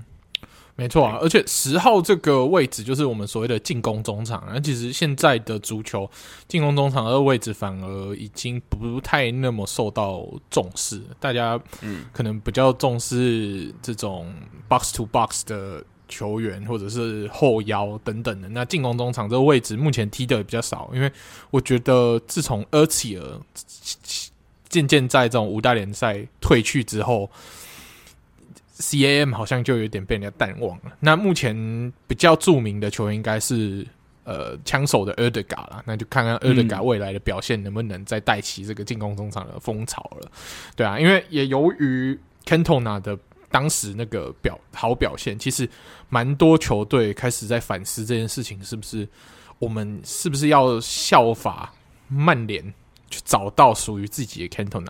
他们就努力的去找适合自己球队的进攻中场，其实蛮多球队当当初的目标就是在找属于自己的 Cantona，那所以这也是对于英超足球的一个很重要的时代革命嘛。嗯，对，其实我们这些蛮多例子可以不难发现，在零零年代和九零年代末期跟零零年代初期，其实当年枪手闻风丧胆的这个进攻足球最重要的其中一个角色，除了我们刚刚说海布里的国王亨利以外。那第二重要的可能就是 Dennis Bergkamp 这个不会飞行的荷兰人，嗯、那绰号叫冰人的冰人的博格坎普。嗯、那他其实也就是在当年英超呃两千年初期的时候，横扫整个英超主场非常重要的一名，有点类似坎托纳这个球这这这个定位的一个前锋。他不属于中场，也不属于完全的这种吃饼型的中锋，他是属于一个在进攻跟配合队友之间非常完美协调的一个全能型的进攻球员。那第二个人呢，嗯、我们可能会说是在切尔西正式成为有网的球队之前，唯一一个可能在历史上最被大家熟记的球员，就是这个 Gianfranco Zola。那来自意大利这名球员，嗯、可能也是在当年以 Cantona 跟他可以相当的这个模板。对啊，那我们刚刚说了这么多国王的光明面，那我们来说说让国王就是让可能很多球球迷印象中国王的这个形象的黑暗面。那其实大家提到 Eric Cantona，绝对不会忘记的一件事情，就是他的飞踢事件。那这也是造成了可能我觉得算是英超历就是英超成立以来。第一次这么严重的冲突事件，他也让他最后被禁赛了十个月嘛。那他因为跟水晶宫的球迷算有口角，嗯、然后结果就一时脾气上头。然后不管他还穿着钉鞋，就直接对着球迷踢使使出了功度功夫飞踢，他真的是直接飞起来。如果有机会去看到那个画面的话，是直接飞起来往球迷的身上踹了过去，超帅。对对，所以这个也是完全展现出他火爆的那一面。因为我们想说，嗯，这个讲到曼联火爆，Roy King 更火爆吧？No，其实 Eric Cantona 才是那个最有名的火爆浪子。没错，其实当年的 Roy King 可能在 Cantona 来讲，他都还是算是菜鸟这个后辈。对对对，那个 Roy King 是到后期看到哈兰他爸才受不了，直接去把他踹断了腿，这样。对，这个是另外一回事了，另外另外一个故事了啦。对对对，嘿啊，那我我们讲到这个功夫飞踢，那他禁赛了十个月，那我们就可以来讲一下这个为什么我们之后我们就是比较晚接触到 Cantona 的球迷会说他是一个哲学家了。那他在。嗯这个飞踹球迷、水晶宫球迷之后呢，他的一个算是第一次露面的记者会，那他讲出了一个震惊世界的这个名言，也是可能足球史上最、嗯、最经典的一个记者会了。那他只只讲了两句话就走人了。那他讲了什么呢？我他原本是讲英文，那我们把它翻成中文。那当时就拿起麦克风，他说：“海鸥跟着拖网渔船飞行，只是因为他们认为沙丁鱼会被丢到海里。”谢谢大家，就走了。之后全场的人傻眼，全场记者想说：现在是什么状况？刚刚这个这个是足球吗？他是 Cantona 吗？怎么？嗯、这个到底讲了什么？没有人听得懂他当时在讲什么。诶、欸，这个听完，我觉得他蛮适合去选总统的。这种话 就是一个很适合当选选总统可以讲的话，对不对？对，可是。如果我们细细的去咀嚼这个文字，似乎可以感受出来，其实当时的坎托纳他想要表达的是什么？就是是是，如果我们说，就是海鸥跟着渔船飞行，是因为他们认为沙丁鱼会被丢到海里。那意思就是说，他可能是把这些记者围绕他的这一群媒体压力，形容成为了海鸥。那坎托纳自己呢，就是这一艘在海上的拖网渔船。那他们期待的这群海鸥，这群媒体期待的这个沙丁鱼是什么呢？就是坎托纳关于这一次飞踢球迷讲出来这段话，所以他就是把这群形容说，在这群人就像是这种非常急躁的海鸥，守在这个拖网渔船旁边，好像是随时看到沙丁鱼来之后，我就要俯冲下去把这个鱼捡起来吃了。那坎托纳可能就是在讽刺这一些似乎很想得到一个故事独家、独到得到一个标题的这个这些。算是记者朋友们这样子讽刺他讲出来的话啦。我我给我自己觉得，他可能当时是想要讲这一个现象。哦，我严重怀疑当初小时候的周杰伦可能也有听到这段话，后来才会写出《珊瑚海》，就海鸟和鱼相爱只是一场意外，可能也是这样来的吧？是 这你这个是这样子来的吗？我是不知道。欸有可能哦，有可能，可能问一下周杰伦，他搞不好就是这样。对对对对，写出来的。嗯，那所以他其实他的这个场外名言真的是很多啦。那他不只是在这个记者会上，那包含当时一九年的那一段引用莎士比亚这两句，都是足以成为足球史上最经典的。而且他是在怎么样经典的，大家听不懂的情况下，都还是觉得很厉害，这样子经典。对，哦，那真的是蛮厉害的。对啊，那所以嗯。这这点的话，我觉得不得不提到，就是在作者说的这个 Michael Cox，那他就对这个坎托纳，他算是做出了他对于这个球员他的描述。那我们听一下作者他的描述是什么？他说：“嗯，坎托纳最特别的地方，不仅仅在于他和其他英超球员截然不同的个性，还有他与其他英超球员都无法比拟的足球风格。所以我们可以知道，坎托纳其实他这样子特立独行的一个算是风格呢，有时候既火爆又哲学又寡言，但是场上表现出来的却是这种王者风范，改变了整个红魔接下来未来几十年的这个踢球的霸气。这样子的一个人，其实很难用一个层面去形容他。那他在这两个层面上，就是他的个性以及他对整个曼联带来的这个踢球风格的改变。可能就是因为他为什么会成为足球史上的经典，不只是曼联球迷，甚至是全英超的球迷，对他来讲，对大家来讲，他可能都是一个时代的经典。嗯，对啊。那之所以他会让我们印象这么深刻，我觉得还有一个更重要原因是，他其实蛮急流勇退的。嗯、他退休的年纪真的是在我们现在无法想象，一个没有重大伤病的球员，竟然在那个时候就直接告别了足坛。他在三十一岁就退休。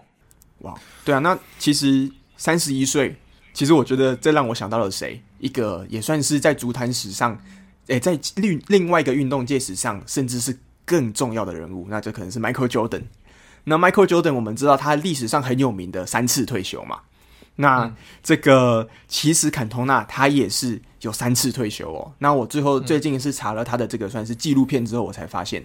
他不仅仅是在了三十一岁那年正式告别了曼联，其实他在生涯的二十五岁的时候就先退休过了一次。那当年呢，他其实是还在发甲踢球的时候，他当年是效力马赛。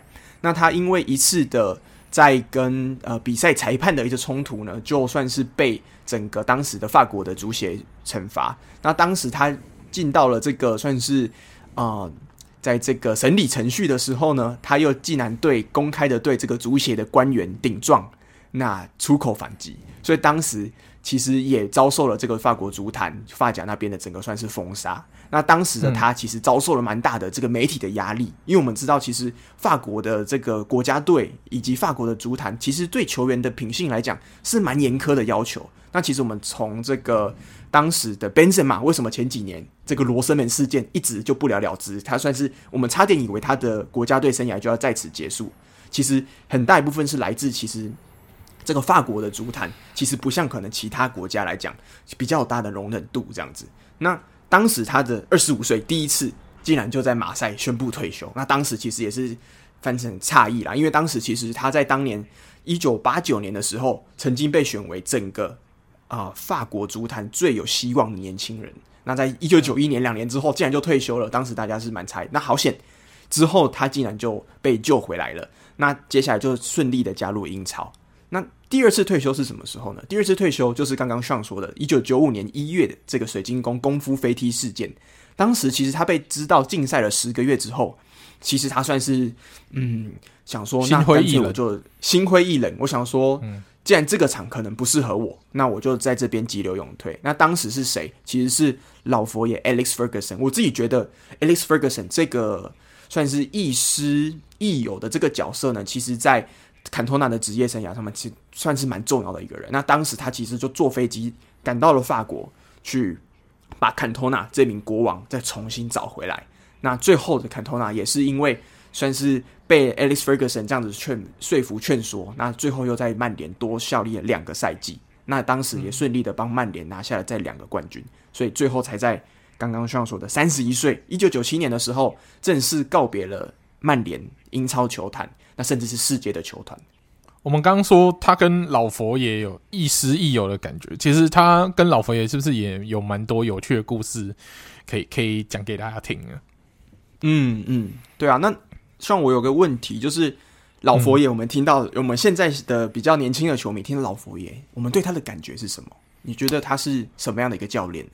我们现在看到他最常就是在曼联踢得很惨的比赛的时候，都一定会坐在旁边，所以我们都很担心说老佛爷的心脏还好吗？嗯、那个承受不了。对对，有进有好几次好像有一点身体微恙，有进去呃。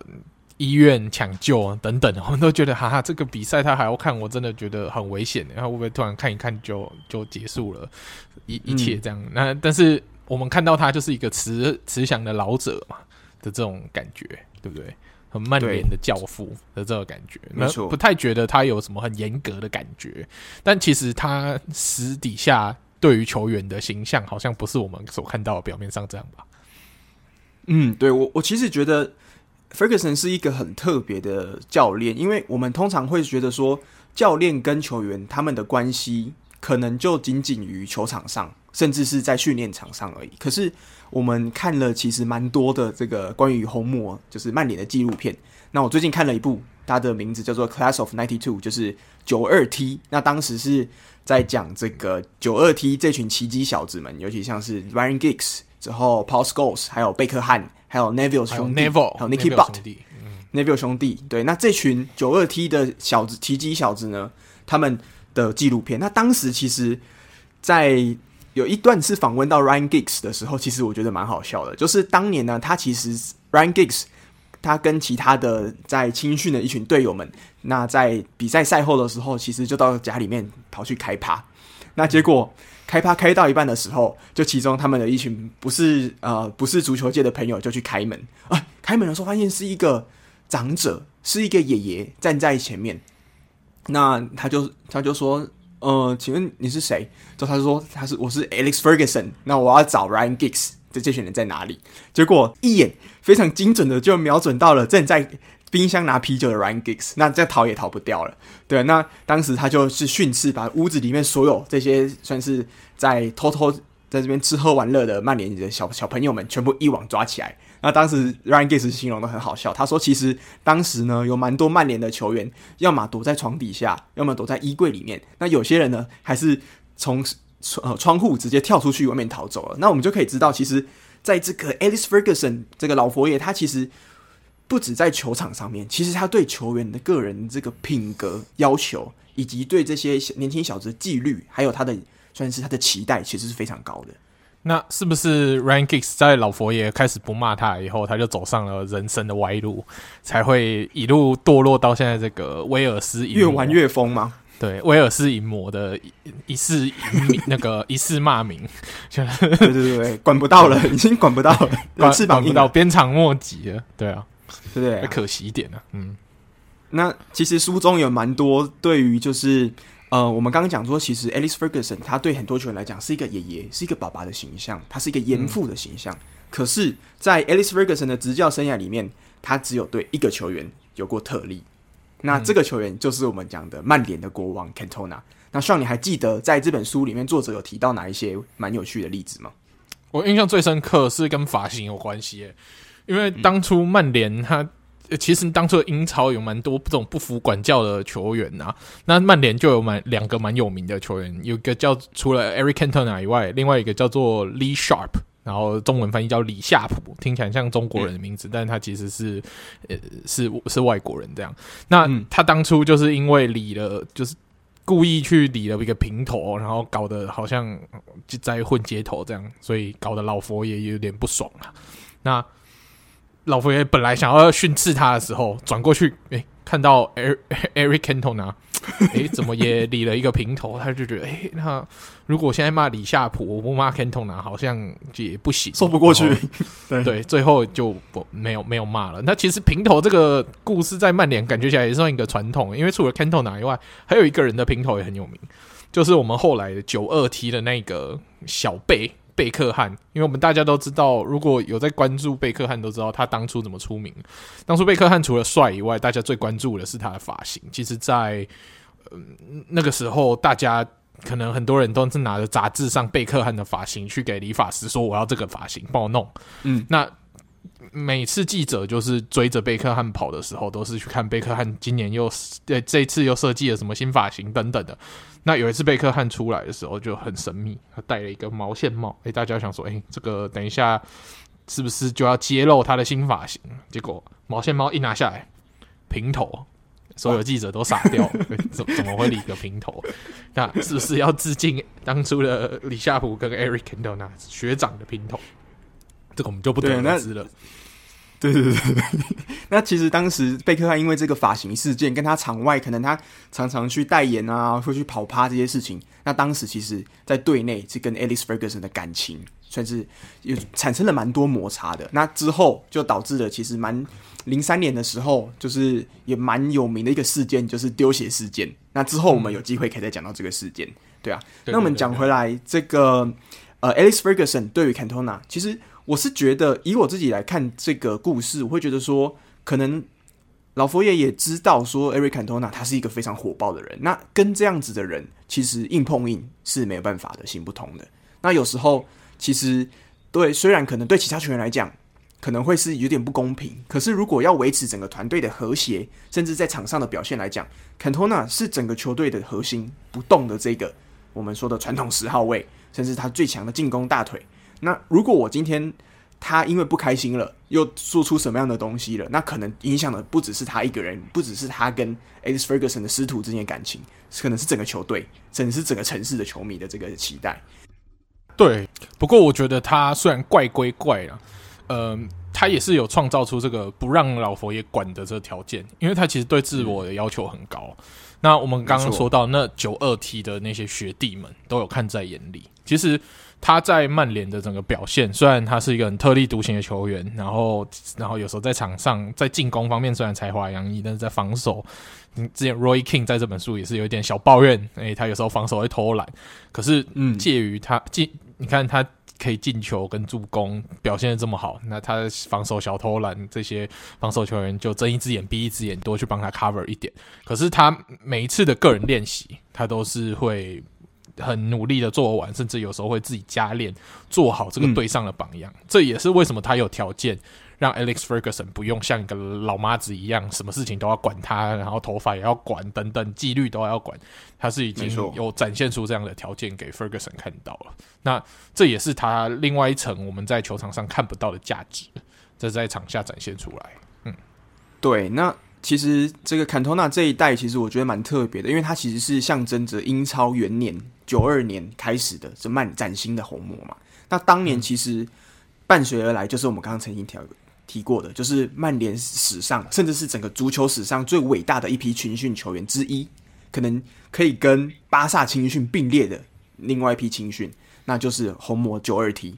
那红魔的九二 T 当年其实就是刚好是英超成立的这一年嘛。那当年其实这群后辈其实或多或少也影响，也被。坎托纳在场上场下的行为影响，刚刚像说的，其实坎托纳本身在训练的时候是会加课，对自己要求非常严格的。场下的这些当时其实还不成气候，这些小毛头们呢，其实在看到了球队老大哥这样子的一个算是有以身作则的感觉。其中一个我在书里面引用的是这个 Phil Neville，就是在这个呃 Neville 兄弟的左边位，那呃 Phil 他讲了一段话，他说其实。在 Cantona 来之前，我们这群年轻小伙子其实就一直是蛮认真的。但是 Cantona 来之后，最大的改变是让我们觉得这些按表操课不再只是一个痛苦的，像是啊、呃、被逼着做，像是被逼着做，被啊、呃、Alex Ferguson 牵着鼻子走，像是老式的一条狗一样。嗯、他觉得这一切似乎都可以接受了。嗯、那当时用了形容词叫做 acceptable，就是好像一切都可以接受了。对，那我觉得这样子的改变，其实也慢慢影响了。其实，在整个红魔曼联的青训体系这一群，我们当时说接下来拿到了三冠王、创造奇迹的这一群小子们的这接下来的发展，那其实我真的觉得坎托纳他不不会是在整个曼联史上拿过最多奖的人，也不会是进球最多、助攻最多的。可是我真的觉得，因为有他的在。才有我们现在看得到这个红魔这个魔性，那当然接下来可以甚至说是英超英格兰史上最伟大的球队之一的这个，对，算是一个开端。而且他也是在红魔有七号魔咒之前，所谓所谓的七号辉煌历史的整个起点，七号就是由他开始，才传承到贝克汉，才传承到 C 罗。那 C 罗之后，那个又是另外一个故事，对。对，那现最近 C 罗终于也算是证明了自己，这个老 C 罗穿上七号还是可以帽子戏法。对，嗯、对啊，那所以坎托纳这个我回去看了一下嘛，他在这个曼联待的五年时间，五年就是包含英超元年的第一冠。接下来陆陆续续拿了四冠，你说五年之内拿四冠，那唯一的那一冠没有拿到的冠军是哪一年呢？那刚刚好就是一九九四九五年，他当时被禁赛整整十个月的那个赛季，所以我们就知道坎托纳其实他给整个曼联带来的这个荣耀，是当年其实因为我们说当年的曼联球迷其实已经苦苦等候他们顶级联赛冠军，等了二十六年之久了，就相当于我们最近两年前的利鸟迷一样。那终于出现了一个带领着他们前进的这个灯塔，那五年连夺四冠，那开启了后面到最后变成英超史上二十一呃，总共拿了十三座英超冠军的史诗级强队。那我觉得 Cantona 在这个部分绝对是大家不能遗忘的，那甚至是最重要的一个开端。对啊，然后其实 Ferguson 到后来他带领那时候曼联得的三冠王的时候，他也有回忆起他的这个曼联，他说：“诶，其实当年九三九四赛季拿到双冠王的那支曼联。”对他来说不，并不输给他现在带的那支三冠王曼联，所以代表那个时候 Cantona 在队上的这个分量，然后再让这个球队在他的心目中，然后也带给他所有所有荣耀的算是起点，但是他也是觉得相当的感念吧。嗯，对啊，所以这就是我们，尤其像我我们这种年轻一辈的球迷，对不对？当时其实会觉得，嗯，这个国王是谁？其实他当年是这么的重要。其实我也是看了这本书，回去看了红魔的纪录片，回去看了一些这些文章之后，才发现为什么他可以称之为国王。其他人没有这个称号，只有他有。嗯，那他绝对是非常重要的。然后这个章节主要让很多可能就新看英超，然后支持 Big Six，然后会没有支持曼联，然后不懂诶，我 Big Six 曼联，然后什么好支持的？就这是一支。不怎么样的球队，就是没有 mentality，什么都没有，然后乱七八糟，整天出怪声的球队。然后为什么还有这么多球迷？然后甚至是年纪比较大一点的球迷还比较多。那这些球迷为什么可以死心塌地的追随这支球队？虽然他现在已经是比较没落的豪门了，大家还是会死心塌地的喜欢这支球队。嗯、一切的起点都主要是从这边开始的，对啊，对。所以这个这这本书呢，我我自己看完之后，那 Michael Cox 他就讲了，他形容 Cantona 是怎样的一个人。他说这是 Premier League，就是啊、呃、英超联赛史上的第一个超级巨星，就是 Eric Cantona。对，那我觉得非常的贴切，因为他其实象征的是来随着这个英超的国际化开始，他同时是国际球员，他同时也是一个全新的战术上的位置，那也开启了红魔之后的盛世。所以，他其实在这个承先启后的位置上，就有如我们刚刚之前在上一集讲的，Peter Schmeichel，他对于整个后防体系上面，整个球队在对于这整个传统英格兰的战术风格的改变之余，我觉得坎托纳带来的更是更大家肉眼可见的这种影响。嗯，没错。嗯，OK，对，好，那我们第二章关于坎托纳的分享就到这边，希望大家。如果有兴趣的话，也可以就是去了解一下 Cantona。除了看跟着我们一起读这第二章，也可以去找刚刚 Alan 说的纪录片，或者是我们之前、嗯、呃在。应该是 B 站吧，他们有央视。如果你想要看中文的话，天下足球你可以去看看，对不对？央视他有做一个佛格森的红色帝国，他就是在讲 Alex Ferguson 这个执执教生涯。